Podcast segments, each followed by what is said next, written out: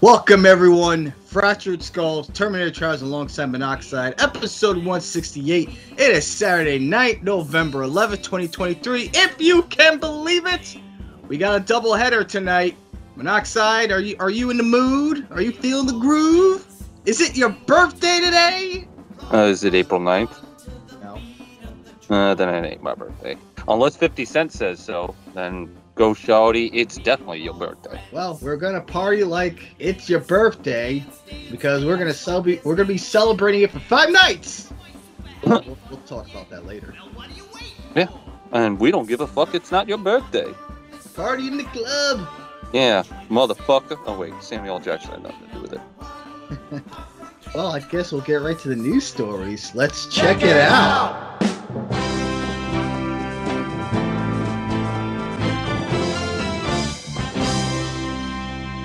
Well, we talked a lot about Disney in our last episode. We're not going to talk about them this episode.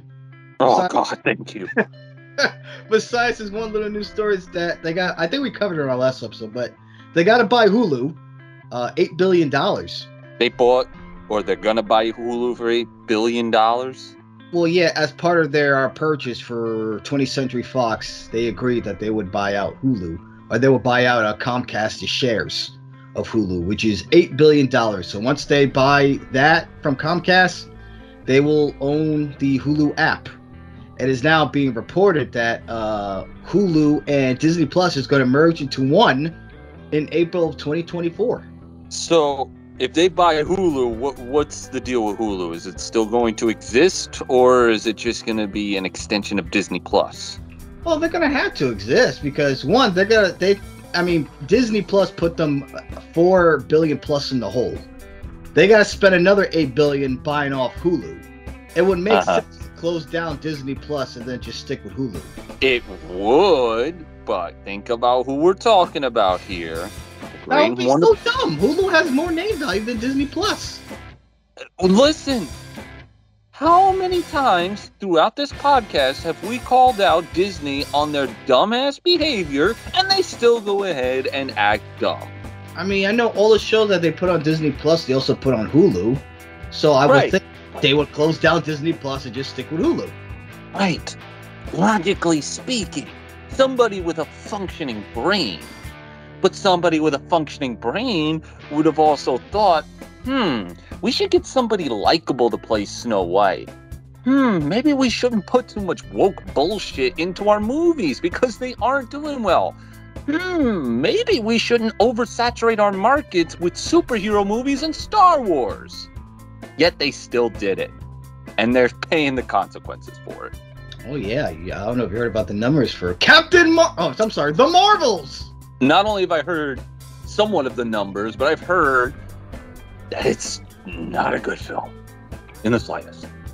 It is not. I have yet to see it. Part of me kind of wants to see it out of curiosity, just to see how blah it is. I heard it's not the worst. And so, in other words, there was no purpose to this film other than we got to have a Marvel film with all females, right? Yeah, we got we got to keep pushing that. Put a chick in it, make her gay, And make it lame. make it lame. So there's that. I mean, um, as I said, they're gonna close down Disney Plus. They're gonna stick with Hulu because that would just be fucking dumb if they did it the other way around. Or maybe they'll close them both down and just start a whole new one, which would be probably the dumbest thing to do. The, the, the fact of the matter is, is that it, all these places are in a very weird spot because the avid of having a subscription plan to have all these movies and shows is beneficial to the customer. Because now they could just streamline whatever you've got for 10 bucks a month. Cool. But they're money losing de- endeavors. And at this point it's not like they can go back to the old model of selling their DVDs and Blu-rays because you've already created a new model that kind of kills that purpose. So, where do you go from here? You have to have a streaming service at this point because everybody's got a streaming service. You got Hulu, you got Amazon, you got Netflix, you've got Peacock, you've got uh, Tubi, you got Shudder, AMC. There's so many out there at this point. Now, and I know I'm missing a bunch, but Yeah, you still got HBO Max, Paramount Plus. At least it seems like all the major studios has their own streaming app, with the exception of Sony. Which is surprising to me, but they have no choice but to have a streaming service now. Whether they go with Hulu, Disney Plus, or a whole brand new name is yet to be determined. So that's that. Uh, also, this past week, we heard the news that Sony Pictures is going to be working with Nintendo to produce a live-action Legend of Zelda movie. Yes, sir.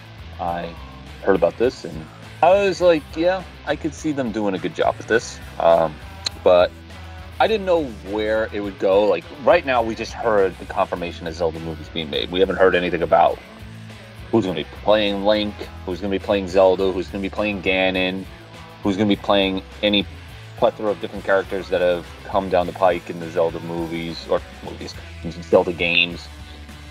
Um, we don't know if they're going to base it off the NES game. They're going to base it off of Ocarina of Time. If they're going to base it off Breath of the Wild, or if it's just going to be a, a whole original story. We don't know yet. We know absolutely nothing. We just know it's going to happen and it's going to be live action. I think, other than Metroid, Zelda is the only title you can make a live action movie based on a Nintendo licensed product. Because every other one, it's like, eh, serves better as animated. So because prior to the Mario Brothers movie, I think the only other Nintendo movie or Nintendo licensed product that was made into a movie that I can recall off the top of my head is the Pokemon movies, and they're all pretty much animated, other than Detective Pikachu, but that's a real bizarre franchise. I, I saw on, on X or Twitter or whatever that it was announced. A lot of people weren't too crazy about it, not because they don't want a Legend of Zelda movie, but they're just worried what uh, political politics they're going to shove into the film. One of them being who's going to play Link. Will it be a male? Will it be a straight white male? Will it be a diverse, pansexual, Native American, deaf Link or Zelda? They're they're worried about the race swapping. Well, so I don't understand why people would be afraid because a, as far as I know, Sony does not have a reputation for pulling this shit. It's not Which, Sony. It's just the ho- Hollywood scene in general. Yes. It's just reputation. Here's the thing Nintendo is very protective of their products. And Nintendo has shown, specifically with, I think it was Splatoon, where they made it very clear that they're not going to allow, like, the LGBTQ and the trans flags onto their products like if you are online you can't use that on your character or anything like that. Anything political has to be scrapped. Nintendo's very old school with their approach. To this day they still do the damsel in distress with mario saving peach. Because the last mario game well technically the last one that just came out is wonder. I still have yet to play it but the one previous super mario brothers odyssey or super mario odyssey it's the same exact formula. Mario the straight white male Italian plumber who looks like a Mexican created by a Japanese guy. Kind of weird. Anyways, he saves the princess. So they're very protective of their license. So I'm going to assume that they're going to have a very hands on thing there where if they try to insert any of that political ideology into this movie, they're going to be like, eh, eh, you got to take it out. Eh, I hope so, because I mean, with the movies, I'm not sure how much say Nintendo itself has when it comes. I mean, video games is one thing, but when it comes to movies, it could be completely different. So right. I don't know, especially with the fact that Nintendo, it's fun, it's crazy. Nintendo and Sony are working together. Well, they did work together at one time. It just fell through, but that was with the PlayStation. PlayStation was originally supposed to be uh, what the N64 was. Yeah. supposed to be a disc-based system, but something went weary, and then Sony just decided, oh, we'll go into the into that uh, avenue. But I, again, I'm going to go back to my point. I think Nintendo is going to have a lot of input to at least say, no, you can't do this, you can't do this. With Link, they can't make him a, a pansexual uh, Filipino uh, raccoon or some shit. No, he is a, a Hylian who has pale skin. That's it and Zelda's a woman. That's it. Full stop. Might be a trans woman. Yeah, well, you could you could transition on out of here, and we'll go find somebody else to make this. but now I have another question for you. I mean, I don't know if you had any time to think about this. Have you ha- have you been uh, fantasy casting? Any ideas been going through your head? Um, it's very hard for me because obviously with this film being made today, you want a younger cast. And every time I would try and fantasy cast, I would think about people that I grew up watching. But one person in particular I would think is um, I forget the actor's name. He's the uh, main actor in Stranger Things. Oh, get his freaking name. He also played uh, Richie in the remake of It. Oh, I know you're thinking of. Yeah, yeah, yeah. Exactly. I would probably have him as Link. But it, here's the other thing. People don't realize this. Other than the 3DO games, which weren't, which were the only Nintendo games that weren't on Nintendo, there was some sort of weird agreement that Nintendo had with the Panasonic 3DO where they can use Mario and Zelda on there. But other than those, Link doesn't have any dialogue in any of the games, even now. Even now, where there's actual like voice acting, he has no dialogue other than his uh, his yelping when he's fucking hitting somebody, being hit, or getting killed, or anything like that. He has no words. Very, very so, similar to Nicolas Cage's character in uh, uh, Willy. Yeah, we'll we'll get to that. Yeah, but he has no dialogue. Maybe we'll get Nicolas Cage. But then again, Link being played by uh, who's going to be a 60 year old man would be a little bit odd. So well, I, I don't I don't see that transitioning well onto the big screen. They're going to have to give him dialogue. well, we saw it with our. Would you be open to that? What uh, Link having dialogue? Yeah. Depends on the dialogue, and it depends on the actor delivering the dialogue. I know some people were saying maybe Tom Holland could play Link. I could see that. Yeah, I, I, I wouldn't be too opposed to that. Now, the other questions are who would play Zelda, who would play Ganon, or is it going to be Ganon the Warthog, or are you going to have Ganon the Warthog and Ganondorf the uh, Gerudo form, or are you just going to have Ganon the Gerudo form? That's I would presume that if they have Ganon the Warthog, that's going to be all CGI and all that crap. But making a Gerudo, and then keep in mind you've got other species: the Gorons, the the the Ritos, and the Zoras. Although in lore, I, I always forget the the Zoras are descendants of Ritos or vice versa. The Ritos are like bird-like creatures, and Zoras are fish-like creatures. You'd always wonder how did birds become fish and fish became birds, but they Zelda. You gotta come up with something with that. Maybe they'll have Navi, who is the character in Ocarina of Time.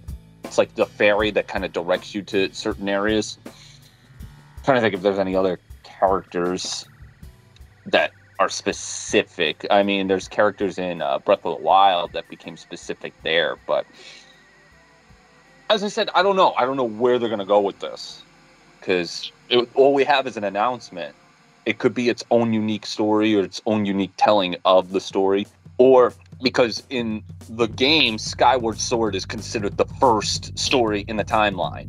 But again ever since the nes games 1 and 2 there's never been a game that follows up zelda 2 it's always been prequel or a sequel to a prequel or a prequel to a prequel or a prequel to the sequel's prequel. So take that for what you will so I guess we'll just have to wait and see. Hopefully, within the coming months, especially now that the uh, actor strike is over. That's why a lot of these announcements are coming out. Now actors could promote movies again. They can start doing late night, Jimmy Fallon, all that stuff. So uh, obviously, obviously Hollywood wants to get back to the way things were doing, and then when they get shit filmed and written again, and that's what's happening. They already announced that the, the writer they're working on another John Wick movie. The Marvel MCU is getting back on schedule. I think they only got one Marvel movie coming out next year. I think that's going to be Deadpool 3. Yeah, I'm a little nervous of where Deadpool 3 is going to be because isn't that Marvel, which is technically a Disney license? It is, yes. This will be oh. the first Deadpool movie under the Disney. Oh, great. Here we go. Jesus Christ. Now, fucking Deadpool's going to have to check his privilege. Yeah. Oh, and I'm, i would assume that they're going to get back to filming the uh, next Mortal Kombat live action movie, too couldn't care less about that. I mean, uh, who is it? Cole Young. Yeah, Cole Young, our boy. Your boy. well, I already mentioned the actor strike. Yep, the actor strike is over. Uh, I don't know any details behind it, so because I didn't care enough to look into it. But yeah, that's they uh, agreed to at least at least for the next three years, everything's gonna be back to the way they was, and then we'll see what happens in three years. Yeah, I don't know what was agreed upon if they came to a settlement. Uh, maybe it was like in South Park. Uh, there's an episode in South Park where the Canadians uh, feel like they're being disrespected, so they go on a hunger strike and they demand the UN to give them more money. The only problem is nobody gives a shit, so they're just like they move on with their lives while the Canadians are just sitting there starving. And the guy who is the president of Canada, it's Steve Aboutman. It's just a made-up character. He's refusing to give up the strike because he doesn't want to look like an idiot in front of his uh, Canadian people. So Kyle, who's pissed at uh, what is it, Terrence and Phillip aren't releasing new content, he's asking the UN just give him something to make it feel like he won. So instead of giving him money, all they gave him was coupons to Bennigan's and free bubble gum for every Canadian. And Terrence and Phillip do the math, and they're like, they lost, what was it, $10 million in damages, and the coupons to Bennigan's and the bubble gum only equates to like $3,000. And so they send Steve Aboutman to drift. Maybe that's what happened. Netflix has announced a Terminator animated anime series. Interesting. Yeah, they're releasing many trailers, so uh, that's going to be happening soon. When you say anime, you said anime, so a Japanese animation. Yes. Okay, so I'm wondering who they're going to get to do the American portions of the voiceovers. I assume they're not going to get Arnold. This thought crossed my mind: Has Arnold ever done an animated film? Has Arnold ever done any voice acting? Good question. That's my point. Because uh, Sly, Sylvester Stallone, I know he did that movie, uh, Antz. Yes. So he has done voice acting, but as far as Arnold, I don't think he ever did voice acting. I or, don't think so.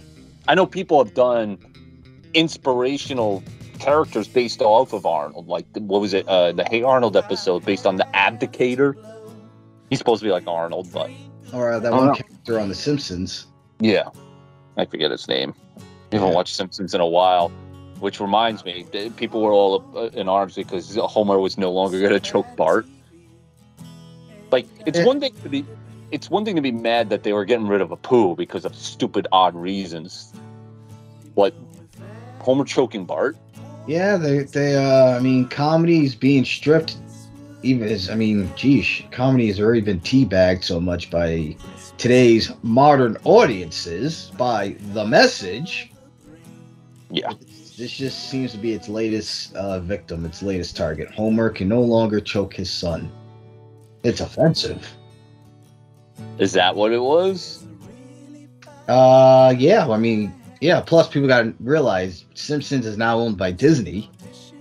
Oh god. This came from the higher ups. No more choking, son. That's not funny. Yeah, neither is Apu, who out of every character on The Simpsons had the most dignity attached to him. What was it? I forget the Indian comics name, but he literally did a tour called Bring Back Apu. He's like, dude, of all Indian characters that we have, Apu was literally the American dream.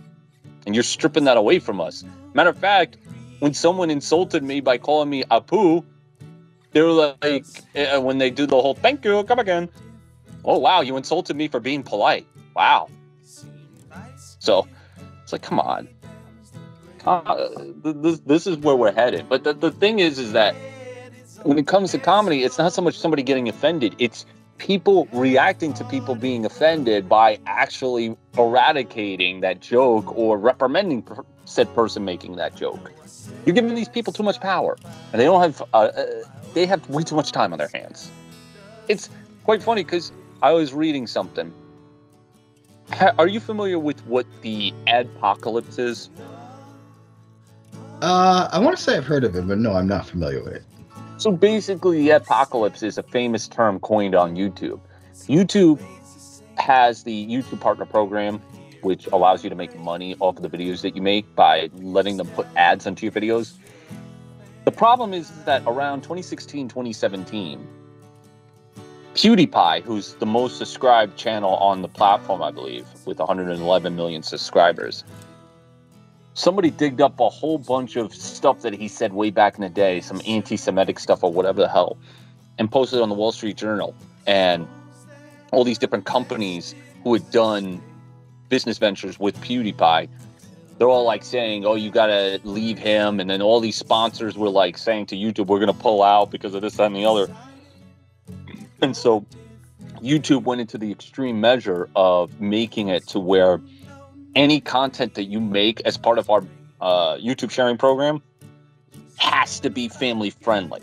It has to be for all audiences.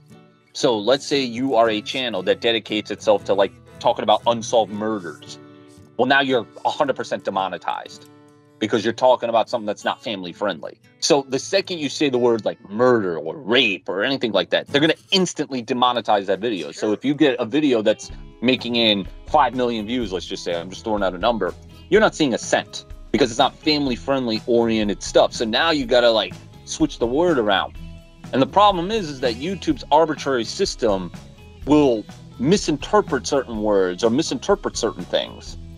So, like when uh, last year there was a feud between Quantum TV and the Act Man, and the whole feud stemmed from Quantum TV ripping on the video game Elden Ring, and it just went back and forth, back and forth. There was a point where in the video that Act Man made, or one of the videos, he put an eggplant in front of uh, Quantum TV's face, and YouTube demonetized Act Man's whole channel because in that photo he promoted quote unquote nudity. Where the fuck that comes from, I don't know. Or here's another example. Remember a couple weeks ago or a couple episodes ago, I ranted about uh, SS Sniper Wolf and what she did to Jacksfilms, doxing him. Mm-hmm. Okay, the feud between those two began because Jacksfilms felt like SS Sniper Wolf was quote unquote reacting to videos but offering nothing in substance and was stealing money and not giving any to the creator of the original video she was reacting to. Well, there was another YouTuber, forgive me, I forget his name. He also did reaction videos, but he actually added content. Like, he didn't just go like, watch a video of somebody eating corn and going, wow, that person just ate corn. Now on to the next video. No, he would add like more context and maybe opinions or a little bit of uh, like what we do. We add a lot of like our own dialogue and our opinions. That's what he would do. YouTube decided that his whole entire channel can no longer be monetized forever because he was quote unquote stealing content. Keep in mind, he's at 900,000 subscribers. Because he's a small fish in a big pond, YouTube don't give a shit. They're going to give him the fucking book.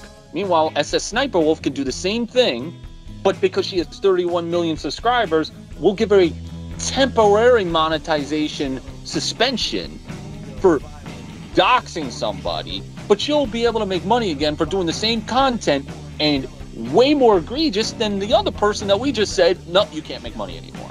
Yeah, it's, it's showing favoritism. It is. It's showing favoritism. They don't want to punish their their golden goose. Yep. But at this rate, what companies just have to do at this point is just be straightforward and transparent. You're going to favor certain people because they make you money. Like UFC, for example, they should have just straight up said, you know what? Jon Jones does get peripheral treatment because he makes us money. I'd at least respect them for it. I wouldn't agree with it, but I'd respect them. I'd be like, you know what? I can respect that because at least they're honest and I can believe it. And I wouldn't even blame them, sort of, kind of. I would still say it's a bad message to send that if you make enough money, you can get away with murder, but you're at least transparent about it. But when you say, no, no, no, everybody gets the same treatment, but then you see it displayed in a completely different avenue, your actions don't match up to the words you spew, like, come on, fuck off. Well, and the other other news story I got before we get to our film reviews, uh, Warner Brothers, they've done it again. They've axed another movie. a film titled Coyote versus Acme. Looks like it's gonna be another like one of those live action cartoon movies, kind of like Roger Rabbit or Space Jam. This will star John Cena and being produced by James Gunn, and the film has been axed. It's it's become the new Batgirl, another film that another movie that was finished filming. It was just axed by Warner Brothers for uh, tax write-offs, and it's being reported that they're getting 30 million off of it. Apparently, other studios were willing to buy the movie off of a Warner, but Warner told them this is not for sale. And the public, everybody on Twitter X is not happy about this, including the people involved in the movie are not happy about this. That's gotta suck. You work on a movie, it's finished, you're happy with how it's turned out, and then the studio says, "Nah, we're not gonna release it. In fact, it's never gonna see the public ever. We're gonna throw it in a vault, get our tax write-off, and that's that." So, can you answer me this? Like, do they make these movies with the intention of just getting a tax write-off? I want to say no. So then, what's the point of shelving it just for a tax write-off? I don't. I don't know. I don't know if this is Dave Zaslav's plan to continue to try to pay off some of their debt.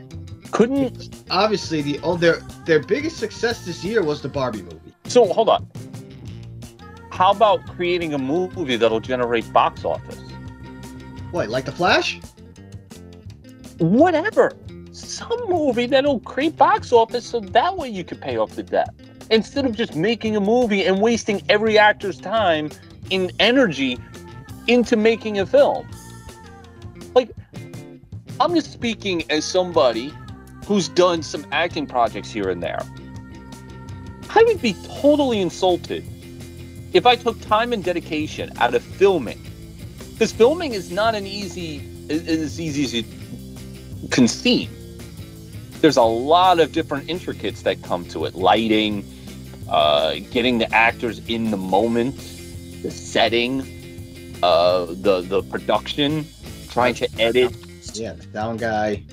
sound guy editing certain things, trying to uh, manipulate certain things that may look off and you don't want it to appear in the actual final product. There's a lot of that.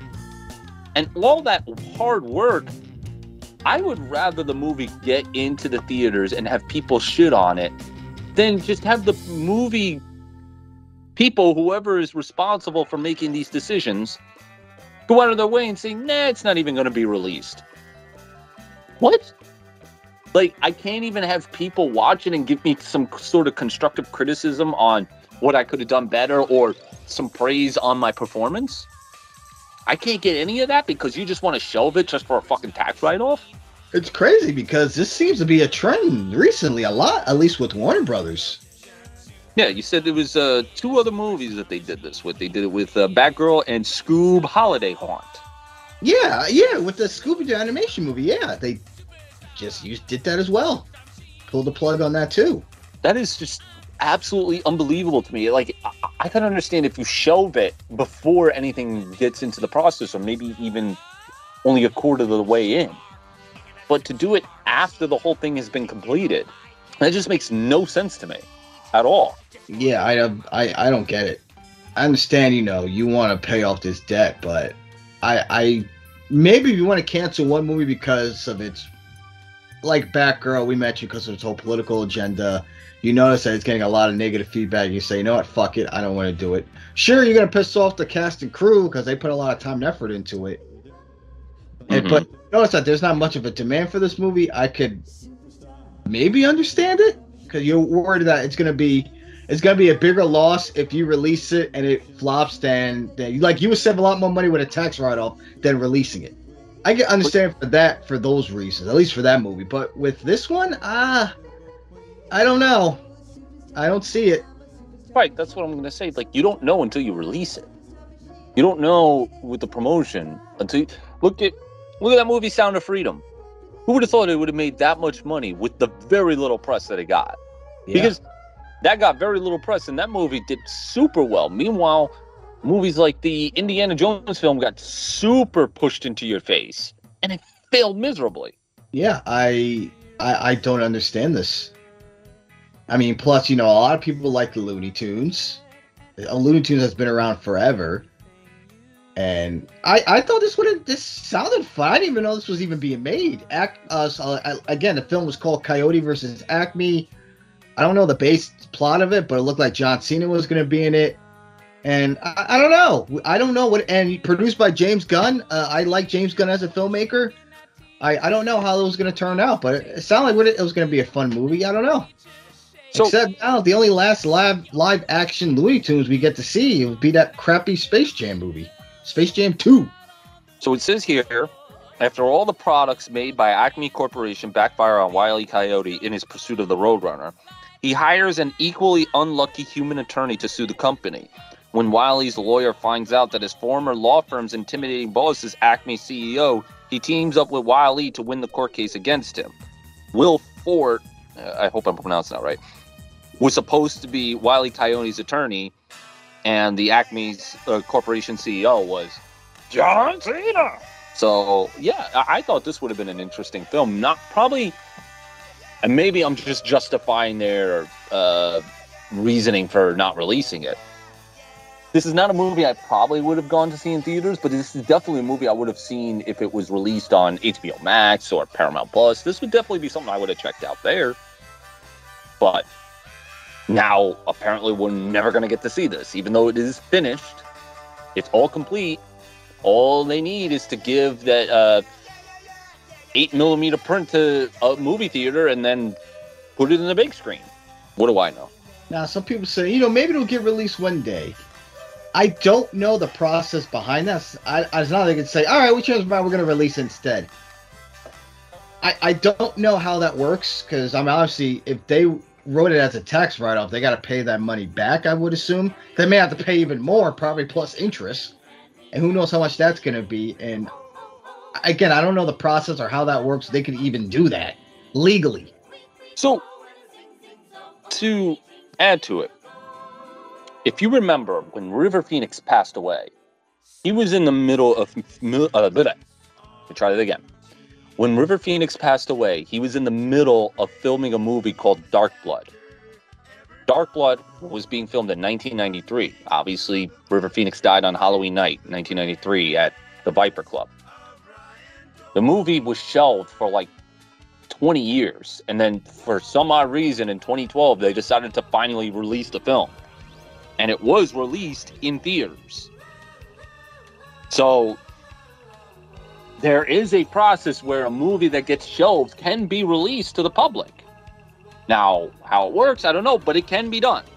Well, those reasonings sound a lot different than uh, the reasons we have here. Yeah, but the reasons we have here is even more of a justified reason that you can release it at a later date because the reasons before an actor passed away that's even more of a reason you would think it would never get released because the guy died while in the midst of filming it and it was never completed. This is fucking completed. All you have to do is just go into your vault, take the damn film out, and put it in the theaters. Since they used it as a tax write-off, I don't know what glass, what ceiling, ceiling that would that would put over that if they did just change their mind and decided to release it. So you don't you don't think that the people who did Dark Blood who knew that they weren't going to be able to finish the film because of River Phoenix's death, they didn't use that as a tax write off? No, they didn't. They just shelved it. Dude, that makes absolutely no sense. If an actor dies and you already put a lot of money into the film that you were filming and you know you can't finish it, you're better off at this point making a tax write off out of it. Because you know you can't complete this film. Yeah, I, 20- I, I, think you got to complete it first to use it as a tax write-off. I, I don't know. I don't know the process of that. Well, they did end up completing it because 20 years later they ended up releasing the damn thing. Yeah, I guess they felt there was more money seeing that. Hey, this is River Phoenix's last movie. Check it out. Yeah, but who's been talking about River Phoenix these last few years other than maybe real hardcore movie buffs? You're not mm-hmm. seeing you're not seeing a plethora of like River Phoenix posters all over the place. Like you are like, for example, kids in Gen Z era, they're still wearing Nirvana t-shirts, even though Kurt Cobain's been dead for 30 years. Yeah, they just they just uh, released a new Beatles song now and then. You heard? Have you heard about that? I did hear about that. Yes, I haven't heard the song yet, but I have heard. Um, but the Beatles we did say on this podcast that they are the most iconic band ever. Yeah, So- you know the story behind that song. Uh, enlighten me. Go ahead. Uh, quick summary: John Lennon made like a demo tape of the song Now and Then, maybe like the late '70s, early '80s. But I mean, again, it was a demo. It was, it was the song was never finished because he died. So the other three got their hands on the tape in the '90s, and they were they were willing to finish the song. But the only problem was they couldn't split the audio of Lennon singing, singing from the music that was in the background. So they just said, "Oh, well, I guess it wasn't meant to be." So all oh one, George died, and then it wasn't until was it this year? This year or last year? Peter Jackson and his crew were able to create technology where you could take a song and take only the audio, I guess the vocals, and split it from the actual music. And they were able to do that with John Lennon's demo tape. And from Yeah. there, and once that they were able to do that, Paul and Ringo were like, "Holy shit, we can finally finish this song." And plus, Yeah. they still were able to keep the uh, beats or the sample that uh, George made back in '95. So they were able to take that, take Lennon singing, take George's uh, beats, and finish the music. Yeah, it's quite interesting how everything's evolved nowadays. Because I'll, I'll even tell you this: I used to do music back in the mid 2000s, and one of the things that used to be frustrating for like somebody like myself, if you wanted to make a mixtape using an instrumental made by a famous rap artist or whatever, let's say that instrumental wasn't readily available. Back in our day, ladies and gentlemen, all you Gen Zers, we had a thing called LimeWire. Um, we all also had Napster and all that. That's where you got your instrumentals. And some were easy. A lot of Eminem's, Snoop Dogg's, and all that. Their instrumentals were easy because for the most part, it would always be readily available. But let's say you wanted an instrumental that was from an underground artist that wasn't as readily available to come by. They did have a thing called Vocal Remover, but I mean, in 2005, trying to use Vocal Remover on a beat with somebody's vocals already on it, it wasn't a practical techni- technology to use at that point. So you were just asked out of luck. You just had to hope that the instrumental just happened to be available. Nowadays, I just went on YouTube and saw somebody use AI to make the song Come As You Are from Nirvana sound like Paul McCartney sang it. It's fucking crazy how far we've come. This, this type of technology is what I wished we would have had 20 years ago when I was doing music. It would have made my life so much easier. But let me ask you this now, because well, I think in this case with the Beatles, it's acceptable because they actually have at least Lennon's recorded voice from when he was alive, instead of just using like duplicating his voice for like AI. Right. I'm, I'm not sure my, where I'm going with this question was, but do you feel like like if they were to do like an AI of the Beatles? dressed the same way they looked during their prime years, would you see go to see them live? Oh, it's mm, that falls under the same category as like tribute bands. There's just so many different tribute bands of the Beatles that perform their music. Mhm. I mean, is it any worse than that? I don't know. Um, now that being said, it's one thing if you start using AI to replicate concerts of the Beatles back or, even, they or even like a Tupac or Biggie, just like you know, they were like like dead artists. Now, where you get into real sketchy grounds is if you start making new music with the AI. That's where you kind of get a little bit fuzzy with me. Yes, That's I, like- I agree 100. percent Yes. That's where it gets a little bit weird. Um, as far as like live performances, I do remember seeing the clip of the AI Tupac. Oh, it's it's quite weird. I do recall that Arthur one time did a an episode based off of a band that all these kids liked, and they were such a huge fan of this band. And the kids, I, I can't remember how they got the access, but they were granted access to finally meet the band. And they were so excited to see them, and they come to find out that the four members of the band weren't real, they were holograms. And they were very disappointed by that. Now that's different because this was, I, I guess you could say, just a pseudo band, kind of like the Archies were a pseudo band. But in this case, uh, I don't know. It, it, it's I can see the argument of it being a little bit tasteless to have AI performing on stage, but by the same token, I look at it as as long as it's not making new material, if it's just performing the material that we all fell in love with, then we're cool. The thing that I mentioned earlier, where somebody making Paul McCartney sing "Come as You Are," that was just a fan who just wanted to mess around with an app or whatever they used. If a company starts making it and starts to make money off it, that's where you're getting a little sketchy. Yeah, they make like like new Buddy Holly music. You're like, whoa, whoa. and and to make matters worse, if they're making Buddy Holly music and they're not giving the family any sort of royalties whatsoever. Yeah, and then it makes you wonder why would a family sign off on that to begin with? Yeah, well, depending on the person, but. But I think I think I think Paul McCartney owns the rights to Buddy Holly's music, if I'm not mistaken. Could be right. Um, if I was correct, a lot of John Lennon's material could not be made unless Yoko Ono gave the okay, because mm. obviously they were married when he died. Um, same thing with Courtney Love. Like any Nirvana, Kurt Cobain stuff has to go through her before anything, because obviously when you're married and you die, all your assets go to your your spouse. Well, yeah, but that's just that's shows you where we're heading with the technology. Yeah. Technology is, especially in this last year, been a very, very interesting take. I, I, I, I can't even explain it. Yeah, and we just mentioned the writer's strike. Obviously, there's an ongoing war with the AI when it comes to being used in the entertainment industry. I mean, because like, what if like you make a new movie and it says starring James Dean? You're like, wait a minute, well, this, this guy's been dead. The problem there is that problem, but the problem more so is the people not getting compensated for their likeness being used. I yes. don't think there would be this much of a bellyache if they were being paid. If they were being paid, I don't think nobody would give two rats ass if they were using AI.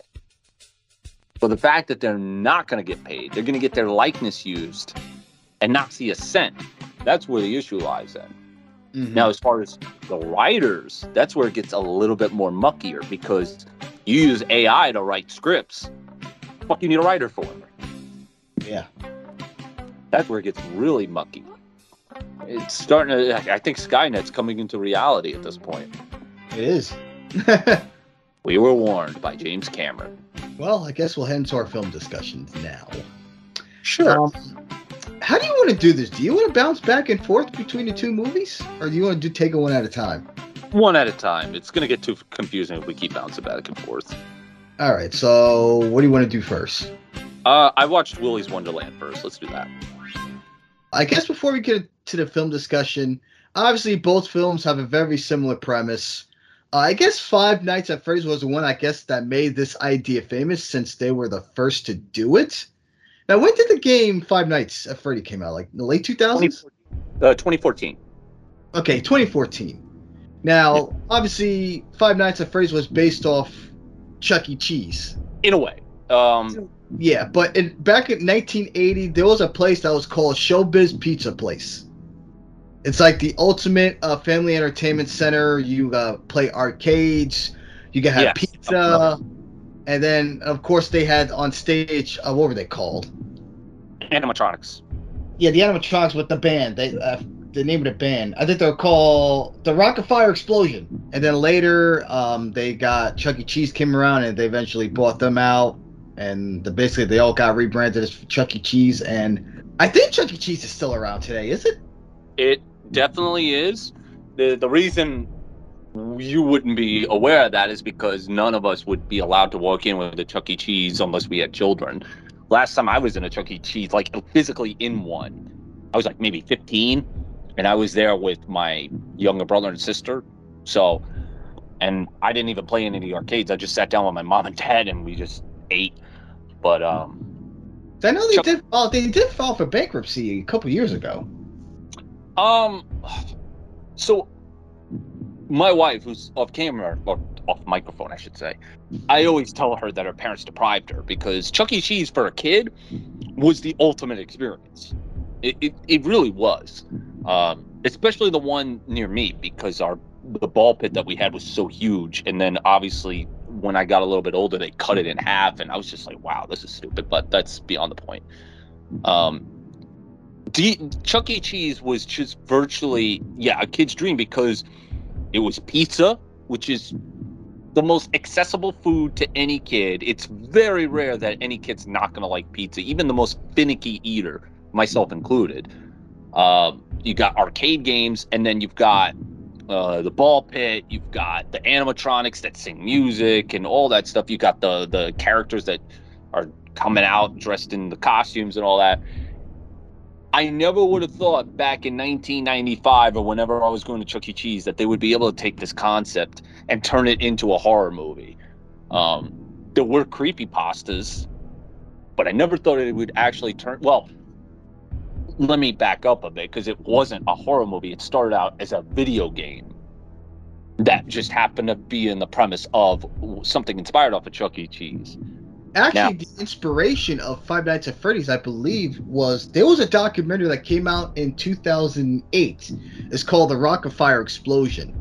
I think it's on YouTube. I if I would have if I knew about this, I would have watched it before we did our review. But okay. it's about basically the rise and fall of the uh, the Showbiz Pizza place, how they basically got taken over by Chuck E. Cheese, and it, and it follows these diehard fans of Showbiz they're basically trying to buy any memorabilia of it, whether it be the animatronics, they get tattoos. It's just like the ultimate fanboys. Right. And that documentary eventually led to the idea of Five Nights at Freddy's. They basically took that idea, said, and like you said, what if you know they made like a horror concept out of it?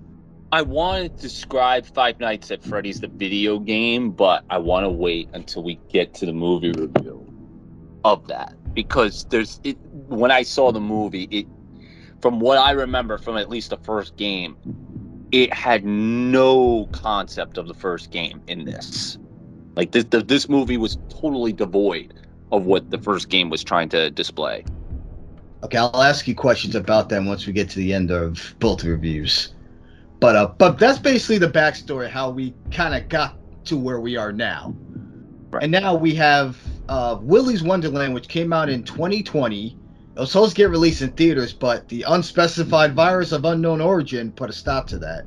I think it just got released uh, on demand or through Redbox or whatever. Or if it did get released in theaters, it was like very limited. It had a budget of five million dollars or five point five million, and it stars Nicolas Cage as, I guess we could call him the. Uh, he's being he's being credited as a janitor on IMDb, but we'll just call him the Drifter or the man that doesn't speak or whatever. But obviously, you know, with the success of Five Nights at Freddy's video game, you had a lot of copycats, I guess you could say, that came out. And Willy's Wonderland is one of those copycats.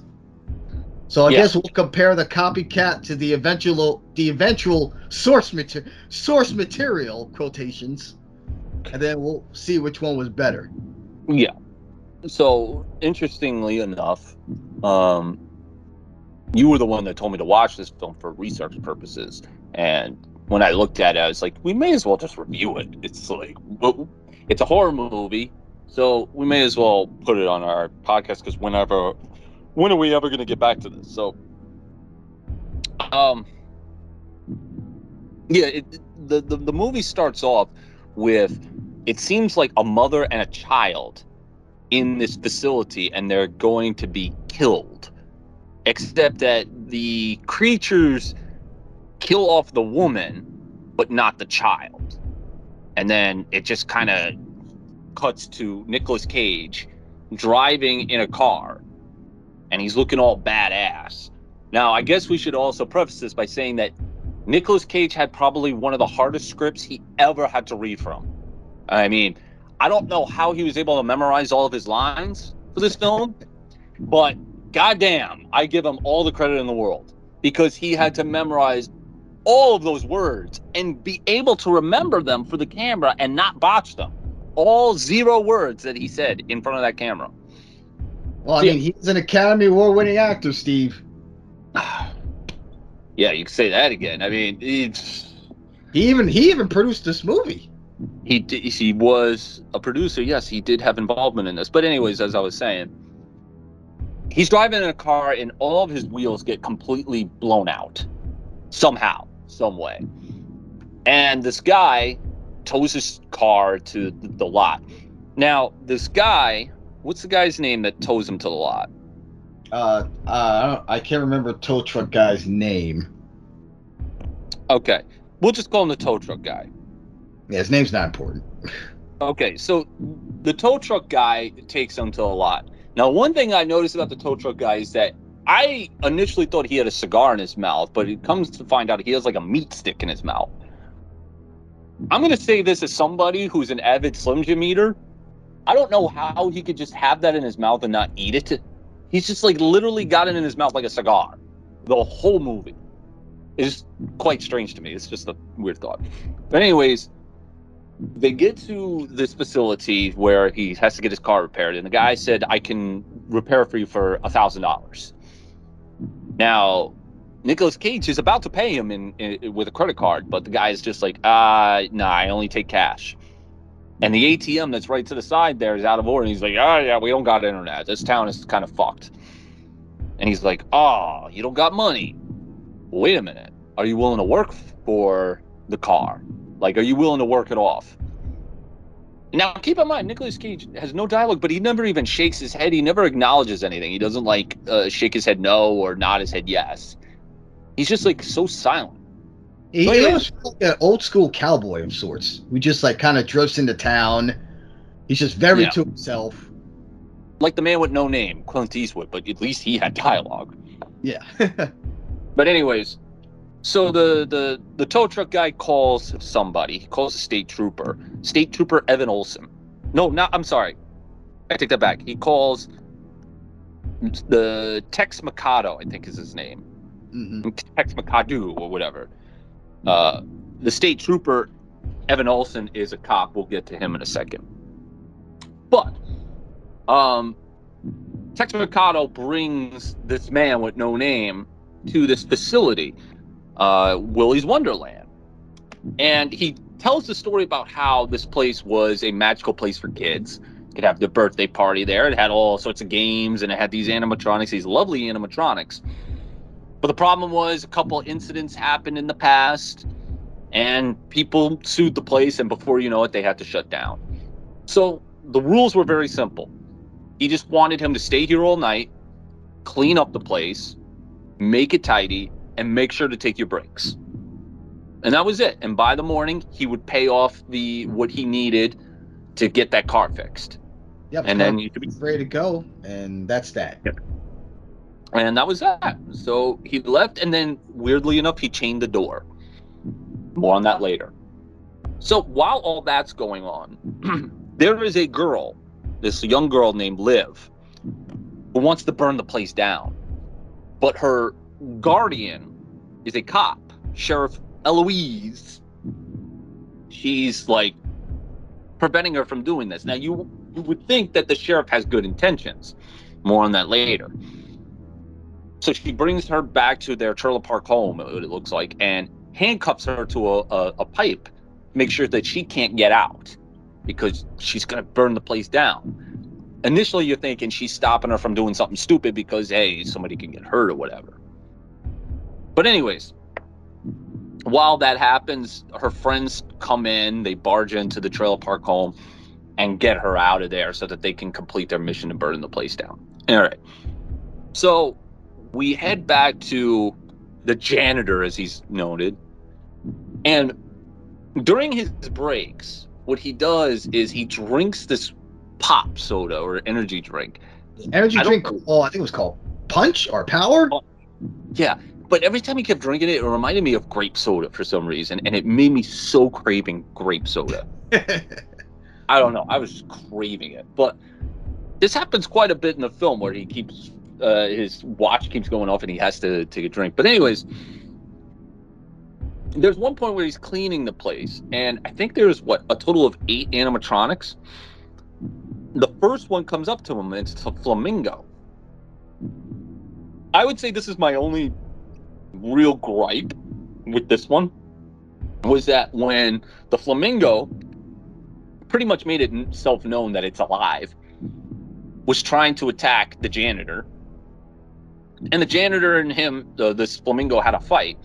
The flamingo itself looked horrible. The CGI looked horrible for this. Everything else was fine, but this was the only one I was kind of like, yeah, this, yeah. Eh, eh. Anyways, they have their fight, and the janitor beats this flamingo. I'm like, wow, this the flamingo is just getting its ass beat, or one of the animatronics gets their ass beat. Usually, horror movies, the horror movie icon kind of kicks a bit of ass before letting the the action start get over. But it is what it is. So, anyways, the janitor's cleaning up the place, and then the next uh, room that it cleans is the bathroom. But as it's leaving, the music turns on and they're singing that happy birthday song. And as he goes back into the bathroom, there's like something like written on the wind the mirror saying like happy birthday or some shit. And now the gorilla is in one of the stalls. He has to play hide and seek, and the gorilla comes, attacks him. They have their big fight, and Nicolas Cage wins again. Um. So now all the kids do arrive at the building, and we're also introduced to Evan Olsen and Eloise, who are at the police station. And their duty is to hope that nobody calls in. Anyways, so the kids, they're about to burn the place down, but they notice that the janitor is still in there. And what is it? Liv wants to uh, get him out of there before they burn the place down. But the other people are like, eh, fuck it, let him be cremated, whatever. So they have to find their way into the building to get him out of there. But every time that uh, Liv tries to get him out of there, he just completely brushes her off because he's the janitor, whatever. Mm-hmm. Um, trying to remember if he kills any animatronics before the big reveal of that place. Uh, uh killed those. Okay, he already killed two. Yeah, um, I'm trying to remember. I think Liv when Liv tried to go in, she was being chased in the uh uh, by the crocodile in the air vents.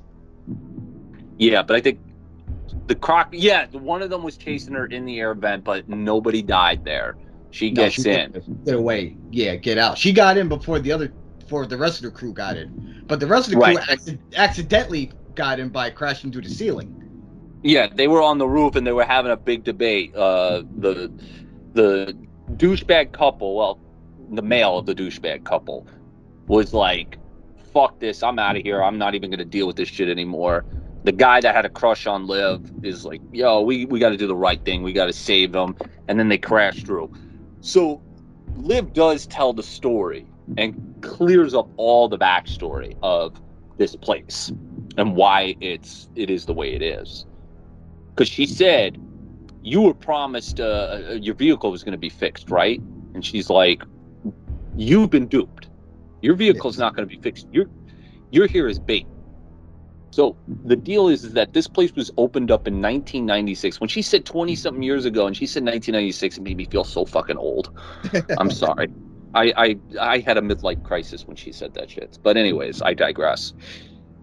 So the deal is is that this place was opened in 1996 by a really horrible man, a real horrible man who would do everything in his power to hire people who were just as horrible as him and lure people into a secret room dressed as uh, Wally and then kill them until eventually they killed too many people to where people were noticing a foul smell in the place and people were going missing. So the cops went in there to investigate, but before they could make any arrests, everybody that worked there that was a part of this cult, the satanic cult, they all killed themselves. They killed themselves in a ritual many years later, that guy, Tex Macadoo, tried to reopen the place. But the problem is, is that when he reopened the place, people were going missing again. Not only that, these animatronics were just killing things left and right, so he had to close up shop again. But this time he just left it open. Now I'm, I'm leaving a little bit of the story to interpretation, and I'll get to that.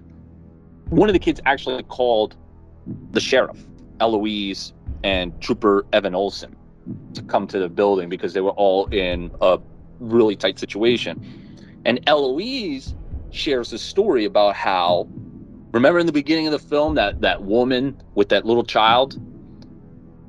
That little child was Liv as a younger child. Now, the story is is that these animatronics were constantly killing people, but at one point, these animatronics weren't just killing people within Wally's world, Wonderland. They were actually killing people outside of the building. They were going to people's houses and killing them. They were haunting the town. And they realized that they feasted on people.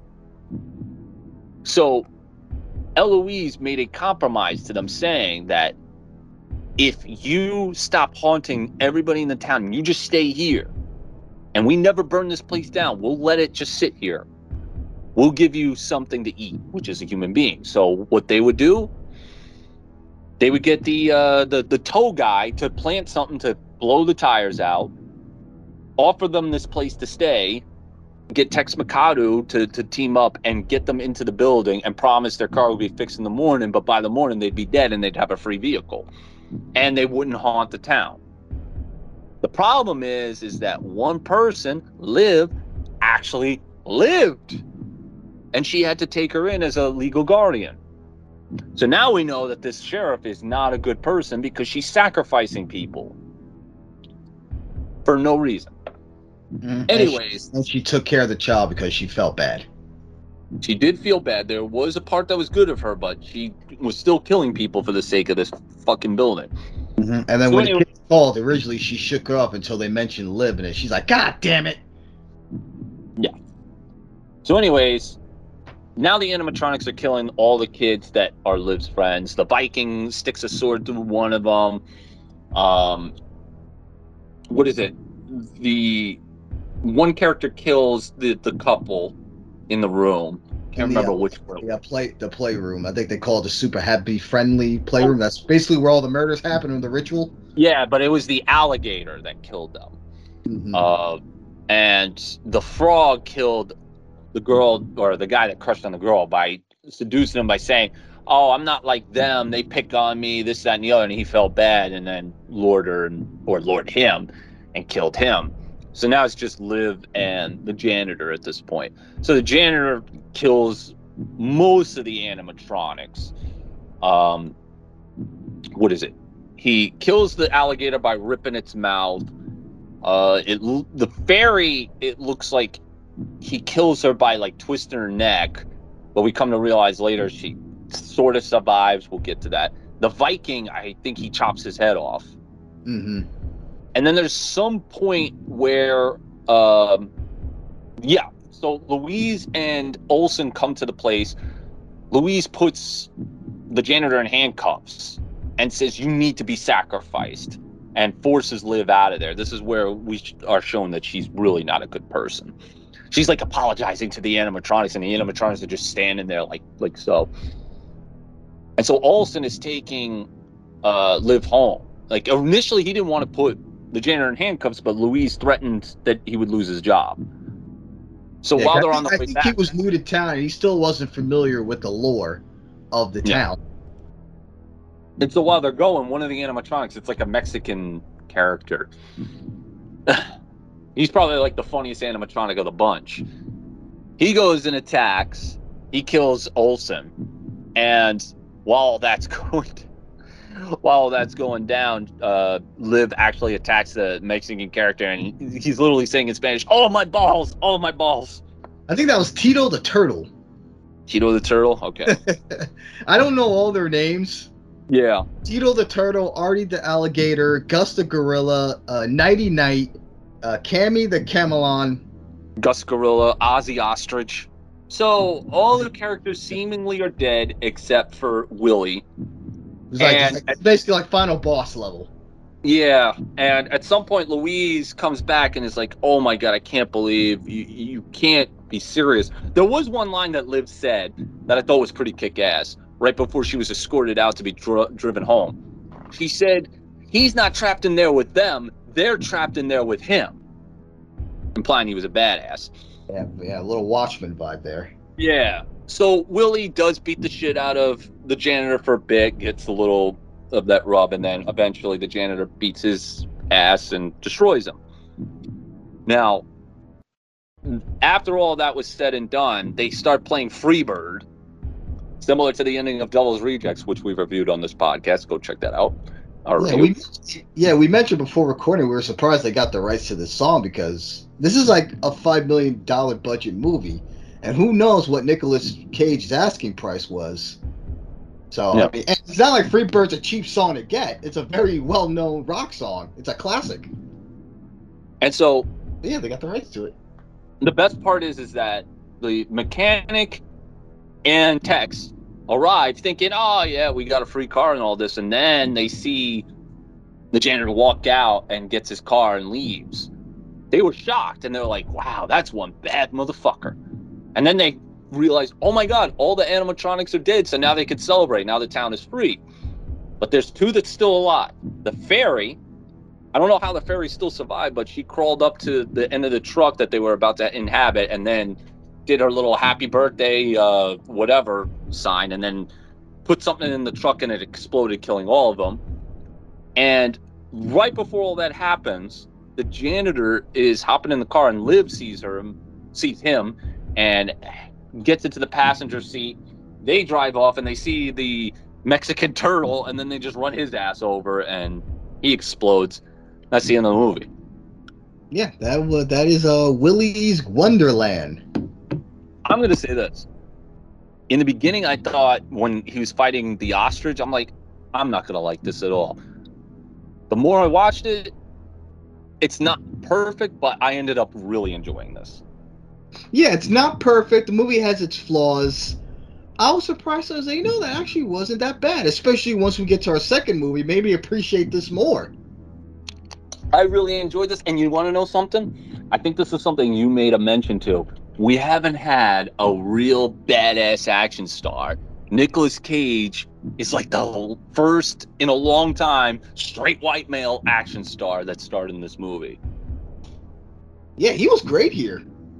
I mean, of course, you mentioned he had zero dialogues. Maybe because that it's Nicolas Cage, you kind of needed that one actor, that one guy like we could all, re- you know, we're all familiar with. The audience knows, and Nicolas Cage is per- is a perfect name for this.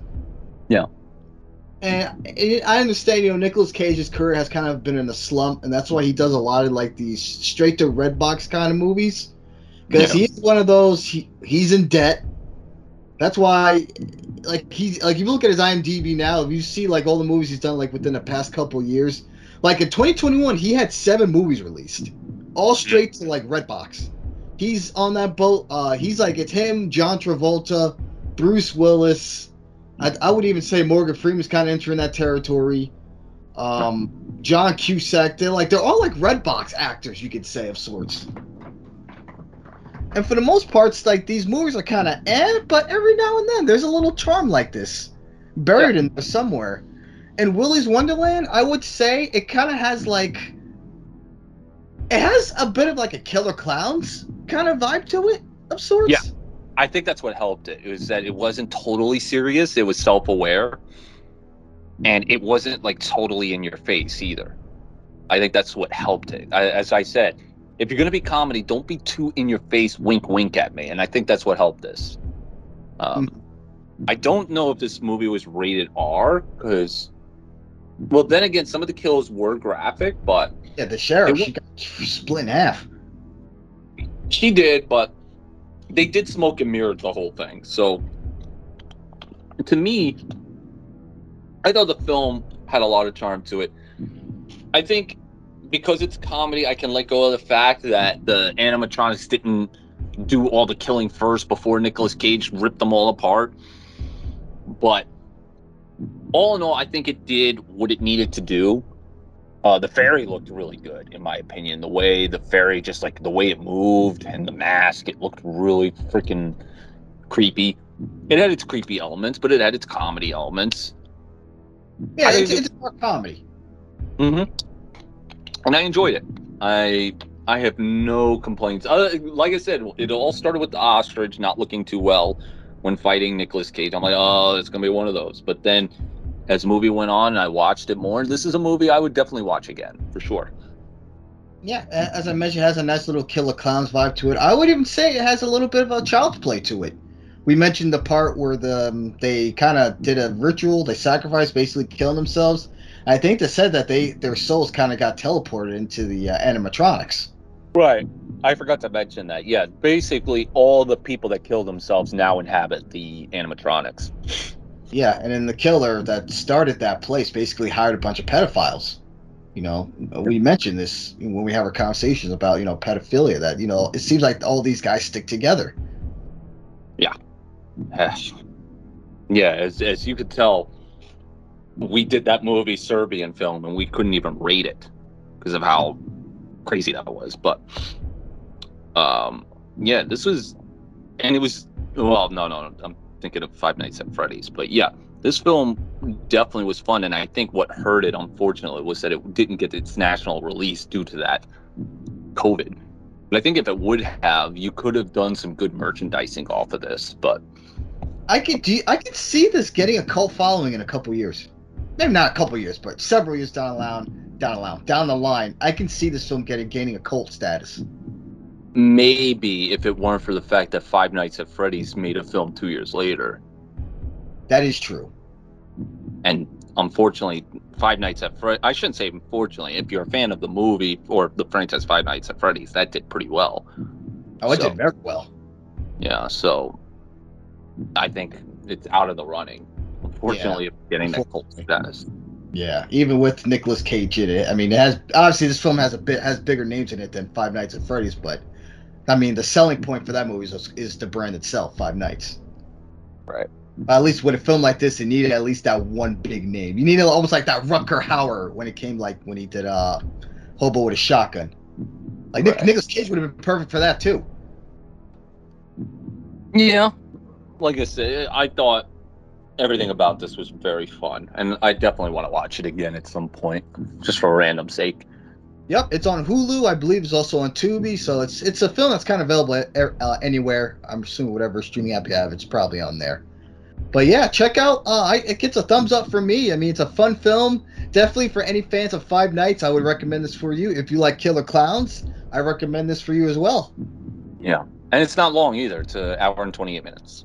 Yeah, under under the 90 minute mark, so it's not bad. Yes, but don't watch Nicolas Cage drinking punch because it'll make you thirsty. I really yeah, want. I know it made me thirsty. I'm like, fuck. I feel like I want to get a soda. I, I want some grape soda right now. Literally. Well, and then we get to Five Nights at Freddy's, just released last month. I believe the last weekend of October. Uh, made on a budget of 20 million, and and so far it's made over 200 million worldwide. So yeah. October has been a very successful month for our friends over at the Blumhouse. They had this and they had Exorcist Believer. Both financially did well, but both critically not so much. Well, at least when it comes to this film, the critics didn't like it, but it seems but the fans of the of the video game seem to have enjoyed it. My niece enjoyed this movie. She enjoyed it more than me and my parents did. So yeah, what was bizarre to me was let me give me let me give the premise of the first game that I remember from it. Yeah, because you can compare more from the game with the movie. So I'll just explain the game that I remember. The whole game is you are a security guard in one room. You're in a room and you've got security cameras and you've got doors and you've got a couple of other things at your disposal, like a tablet. Uh, you've got a mask and you've got the doors that you can lock, but you've got a finite amount of energy that you can use. So there's a little bit of strategy that's going to be used. And the whole premise is, is that these animatronics are not possessed by a human or a ghost or whatever. They're just animatronics that are built in differently. That if they see a human during the nighttime, they have to put it in an animatronic suit. But in turn, if they do that, it kills you. Now, there are ways that you can avoid it. You can close the doors when the animatronics are coming by, that'll make them go away. Or if they enter in the room, you put on your mask and they'll think that you are an animatronic and just walk away, shit like that. And you got to survive five nights at it, and of course, each night it gets a little bit more difficult. And the other thing too is that the premise is Five Nights at Freddy's, or the name of the restaurant. What is it? Uh, Freddy's Freddy's Pizzeria or whatever the fuck it's called. It's meant to be a place that's still operating. It's just that during the night, weird shit happens. But during the day, it still runs like a uh, normal business. Or Freddy Fazbear's Pizza, or Fazbear's Pizza is what it's called. Well, anyways, movie starts off with some security guard that's running away and then he gets captured and he's put into a chair and there's an animatronic mask being uh, drilled towards his face and it's the end of that and we get to the opening scene where we're before you continue this film is rated pg-13 yeah there's no real gore in this so which which is one of my complaints but continue. Uh, that's the least of our problems.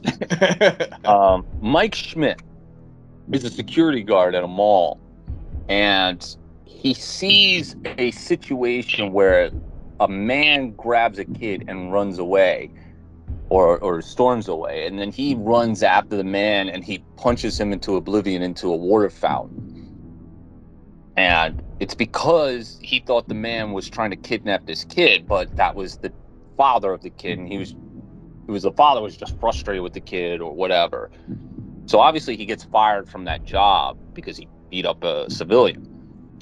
So he goes to an agency where uh, Steve Raglan, played by Matthew Lillard, is uh, he's kind of like a career counselor or whatever, and he's like, "Yo, you, you've gotten yourself fired from all these jobs you're obviously a mental case. There's very little opportunity I could give you, but there is one job offering that I can give you. The pro- problem is it pays little. Oh, and even worse, it's at night. And guys like I can't do nights, and uh, it? Steve Raglan gives him his business card and says, "Here, in case you change your mind." See Mike come home, and there's a babysitter there gives her the money or whatever. And he has a little sister who just draws all the time. Now, obviously, they go to the next thing we get to is at the school where the aunt of these two is fighting for the custody of this child because she feels like uh, Mike is not a good fit to be a guardian. Now, keep in mind, Mike is always seeing these weird visions in his head, but I'll get I'll get to that. Aunt Jane, I'm looking at her face and I'm saying like I've seen you somewhere before. And I can't place you. The actress's name is Mary Stuart Masterson, and then it hit me. She was in um what's that Johnny Depp movie? Was it Benny and Joon? Uh yes, Betty and Joon is the Johnny Depp film. Okay, I think that was the one she was in with him. Cause I've, I've seen her in that, and I've seen her what's the other one? Fried green tomatoes. She was also in Fried Green Tomatoes, yes. Yes, I know. Okay, and actually, okay, that's where I've seen you from. She was also in Chances Are, some kind of wonderful. I haven't And What's that last one?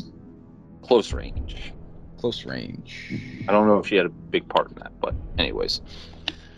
So he's thinking of giving up custody to Gene because he doesn't think he's a good fit.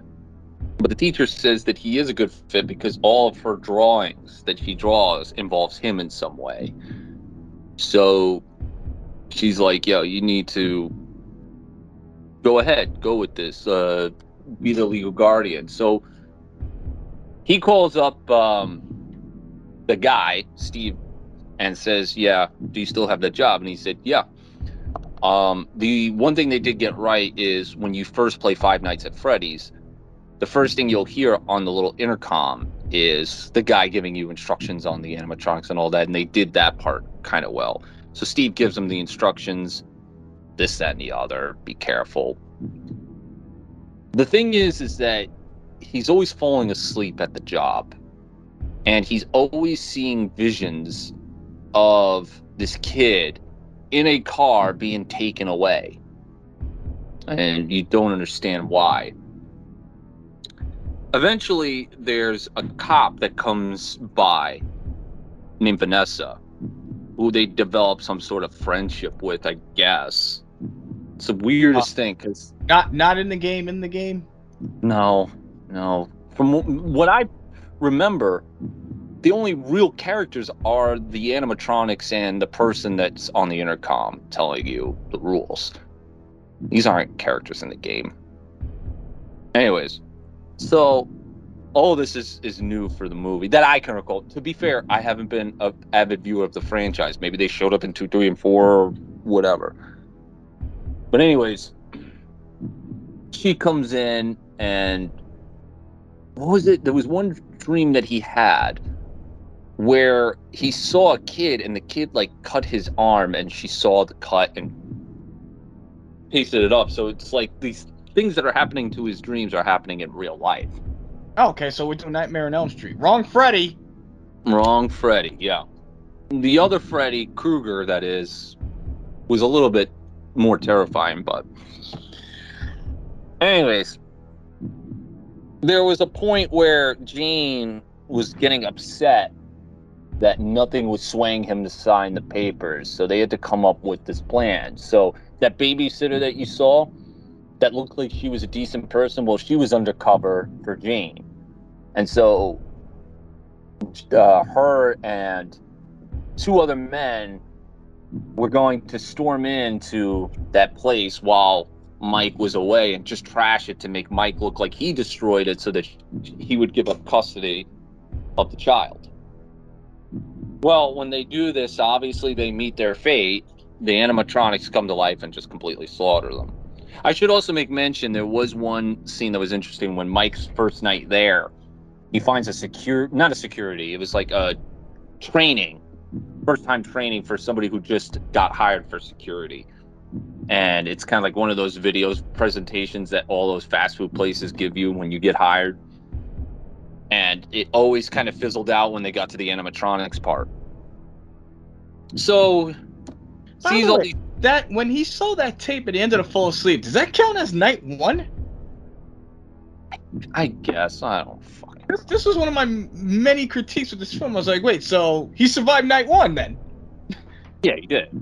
All he had to do, and he didn't do that. He just fell asleep. Right. Well, again, so the thing is is that he's fallen asleep because later on we come to realize that the dream that he has is an actual moment that happened to him in real life. The moment that happened to him in real life was that he was at like a picnic with his parents and he had a brother named garrett.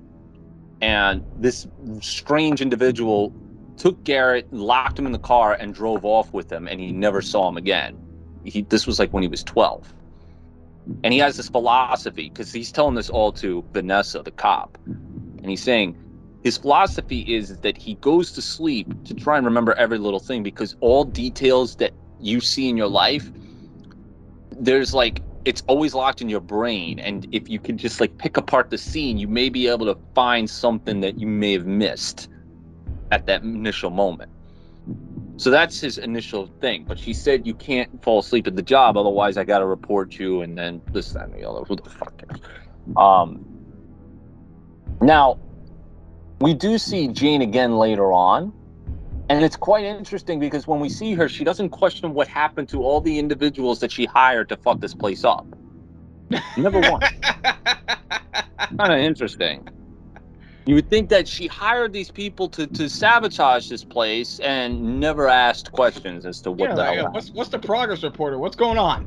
Yeah, and then realizing that they're all gone. The only update we get is Mike does try to contact the babysitter to no avail, but never. Well, no, I shouldn't say never. We'll get to that. When he does realize that he can't get in contact with the babysitter, he decides to bring his younger sister to um, to the place because it's like there's nothing for to do. But now this is where the film gets a little bit weird, and I thought they had a, an interesting concept, but it's just not executed well. The younger sister, uh, Abby, that's the name of the girl. She befriends these animatronics, which is quite weird. So they appear harmless. It's yeah. So, they, they, they start to act friendly towards all of them. The, the Vanessa, Mike, and her. So you start to wonder to yourself, are these animatronics bad or are they just bad to people that try to invade the place? Who knows? I don't know. It was there was some sort of an interest there, but I'm like, this is a little bit weird. So Mike's still having these dreams with these kids. Now keep in mind when the dream happens and the scenario happens, these random five kids show up. And he doesn't know who these kids are. Well, now eventually he dreams this once again and sees the five kids. And the kids basically tell him, because now the scenario is is that he sees his parents, which by the way I should also mention, his mother had passed away a few years prior to the moment that we're seeing there, and the dad, I, he said something that the dad just couldn't take it anymore. I guess he alluded to the fact his dad committed suicide. But the kids basically said that you want this moment for the rest of your life because you keep replaying it in your head. We can give you Garrett forever and your parents. In return, you got to give us Abby. And at first, he was like, yes, but then he regretted and said, no, no, no, I don't want to give Abby. And so they start stabbing him all over the place, this and the other. Now, earlier, Jane had said, I will shoot you if you bring Abby back here again. It's like, why? Like, why is she taking this so damn serious? So, Abby patches him up after he got all this, the scratches and all that. And then Mike is like, what the fuck is going on here? What is your apprehension to this whole ordeal? Blah, blah, blah, blah, blah. So she basically says that she uh, knows this place. And it was, what was it? The, the, the place was ran by her father. Or the father, her father is the one that's causing these animatronics to go crazy. Because the father her father kidnapped. Basically, what it was was the father kidnapped his brother. That's who was the one that kidnapped his brother and killed him. But he also kidnapped five other kids, killed them, and those five kids are the ones that are inhabiting these animatronics. That's the basic gist here. The father is the one that's behind this whole entire ordeal. Okay. So now they have to save Abby before it's too late because Abby's now with Jane because there was one point right beforehand where Mike was just going to give Jane up, or excuse me, to Abby up to Jane, the aunt. Well, then the aunt gets killed by one of the animatronics that was visiting to take Abby back to the stupid pizzeria. Or at least I think they killed her. We never actually get to see her get killed or shown her get. Well, She's just laying on the floor she was laying on the floor, and the kid said, "No, he's sleep. She's sleeping." I, I, I think that's safe to say they killed her. She could be sleeping. She could have just drank herself to sleep. Really? Really? Because this film, I guess I'll I'll save it to the end. But, anyways, so one of the animatronics brings Abby back, and they allude to the fact they're gonna slam Abby into another animatronic. They want Abby to be one of them. Abby gets freaked out. And there's a point where uh what you call it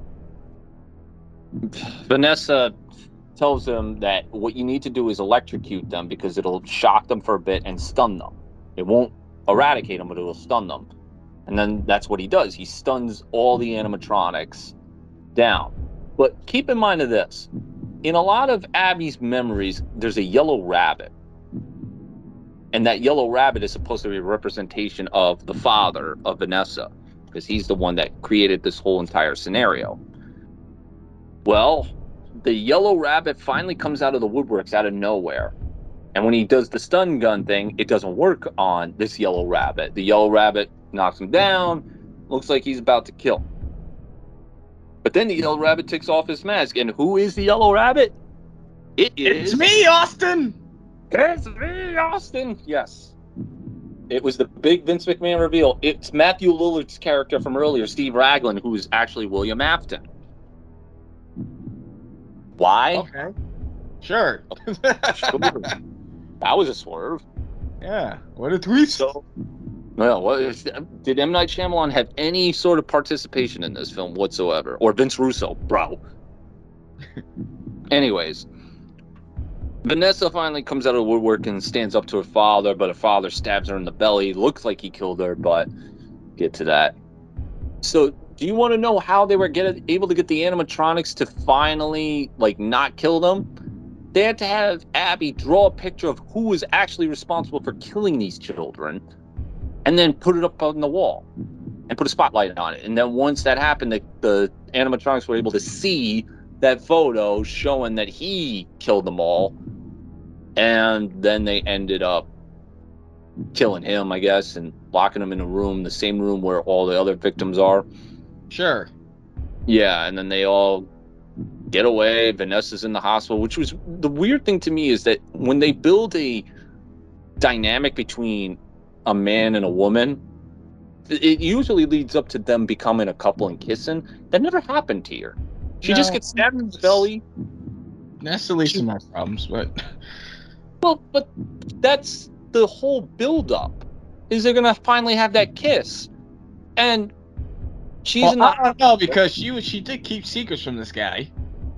Doesn't matter. The point is, is that they were supposed to build a dynamic between the two where they finally connect, and then all of a sudden we see her in the hospital. He tells her, "Listen, I don't know if you can hear me, but you, you don't realize how much you really helped us. I don't think we could have done it without you." And Maybe- she never awakes she- from her coma. She never awakes from anything. She's just Maybe she's not looking for true love. Maybe she wants to be the strong, powerful leader that she is. Maybe they're not looking for a true story that can captivate me. I don't know. Point is, is that the fucking movie ends with freaking Abby and Mike having dinner, and that's it. Whatever. And then they have a tease that he might be still be alive. That was Five Nights at Boredom. It wasn't that it was boring. It was just that it was not good. This I was very disappointed with this. I thought this would have been like Willy's Wonderland, but with a bigger budget. I Yeah, mean, I, I appreciate the film, the fact that you know it's all animatronics, no CGI. They went to they worked with uh, Jim Henson's Creature Shop to do the uh the looks to Five Nights at Freddy's, and they nailed the looks down perfectly. Yeah, the looks were not the problem. No, that's, that's probably the best part of the movie is just seeing them. But besides that, I mean, we mentioned it was PG thirteen. There was no gore. Every all the kills happened off screen, which to me, I thought this film played it way too safe. Way too safe. Well, yeah, because part of the problem is that Five Nights at Freddy's uh, audience is technically much younger. Obviously, yeah, that has that. They're trying to get the teenagers why they did PG thirteen, but still, Correct. I just I was not into this story at all. I thought the story Willy Wonder with Willy's Wonderland, how like basically the townspeople agreed to help these people just so they leave them alone. So just basically just feed them some outsider drifters wherever they could get their hands on. I thought that was way more interesting than here, and it and it explained what how the animatronics in that movie came to life. How oh, basically Yeah. everyone working there was a pedophile and instead of being captured by the cops, they sacrifice themselves through some ritual. Basically, you know, child's play, like teleporting their souls into these into a doll. In this case, it's animatronics. How did the kids of the souls get into the bears? Yeah, they never explained that how these kids are now in the Bears. It just that was really weird. And to some and does something happen to Five Nights? Like, is Five Nights at still an operating business, or is it just there? It looks like it's just there in this movie context. Like I said, in the first game, from what I understand, it's still an operating business. But here they just treat it like as if this thing is out of business. Who the fuck? It, it it was cheesy, but not in a good way. Willy's Wonderland was cheesy, but it was cheesy in a good way. And again, it tied up all the loose ends that you had or may have had with the movie. Like all the characters, like why they are where they are, this, that, and the other. This just didn't do that. It's just like, oh, so this random guy, this random guy kills kids, and his secret identity is he's a career counselor. And he just lures random adult men into his place to be killed by children he killed in his past? What? And when it was first revealed that these animatronics came to life and they started playing with his little sister, Why didn't he like report that to the police? I understand, you know, he had there's the girl Vanessa, but I would have. He seemed to be very calm when when he was when it first came to him. I'm like, oh, they come to life. Okay, that's cool. They can play my little sister. So I'm being, holy shit, we should call the friggin' FBI. Well, here's the thing: he did react, but he did react more calmly than he should have. Yeah. But he did, he did have the whole, oh my god, I don't know if they're safe or whatever. But his reaction was not based in reality if anybody else was in that scenario in real life. It would have been more of a holy shit panic mode. Holy shit, grab his little sister. I'm getting the hell out of here and I'm calling the cops. Right. Which never fucking happened. But then again, logically speaking, is any cop gonna buy it? Don't know, but it, there would have been more of a panic. Yeah, and and when it comes to the concept of Five Nights at Freddy's, are they locked in that building the entire daytime when surviving night one? Because otherwise, why the hell would you go back there? No, no. The whole point is you're supposed to. i the whole premise of the game is you're a night shift guy. As far as the daytime in the games, it wouldn't matter because the animatronics act like animatronics during the day. In game Yeah, world. and if crazy shit happens on night one, you would. Well, I don't. It depends what happens on night one where you got to survive five nights. Because nothing too crazy can happen to the point where you say, "Fuck this! I ain't coming back. I quit." I don't know. I- In this, Because and with this film, where do the fight five nights come in? I guess each time where the day it turns night, I have no idea. Because i if anything, it seemed more like they were worried about how his little brother got kidnapped than the actual puppets, the animatronics itself. That so I'm sitting there, I'm like, where do the five nights survival mode come in? that's where um people who do criticize this movie come in. They do believe that the animatronics took a backseat. They did. They were not the main. It was. It was in the same vein of if you watch the original producer's cut of Halloween Six. It almost seems like Michael Myers takes a backseat to this cult. Yeah, They just feel like background characters to this story about his little brother being kidnapped. I, I don't know. I just really wasn't into it. I mean, and they could have done more with the aunt. I mean, they said she was bad. Like, yeah, maybe she wanted she wanted the kid obviously just to get extra money from the state. But I, I don't know. I just felt like she didn't get enough screen time to really see her get her comeuppance. Because even in the when she was just lying on the floor, I was like, wait, wait, that's it? She just dies like that off screen. We don't even see it. Yep. She was so underdeveloped that she doesn't even get killed on screen. Yeah. I, I, and she was never worried what happened to that crew she sent in to try to try to sab- sab- sabotage her nephew. I don't. And what was up with that lawyer? Why was he so nervous and so worried? It looked like something was wrong with him. Every time he tried to leave, she told him sit down. So clearly, Yeah. it seemed like she had something on the lawyer. That And was then- never followed up uh, on. And on top of that, after that scene where they established that, we never see the lawyer again. Yeah. Everything, everything just felt underdeveloped. There was no payoff to anything. Yeah. And then you sit here and wonder why I hate Barbarian. Why why you think I hate that movie so fucking much? Because there's so many loose ends that were never fucking tied up. They were just like, here's a loose end. Oh, here's a loose end. Here's a bunch of untied shoes that we're not even going to tie. We're gonna let everybody trip like SpongeBob in that one episode where his shoes are untied.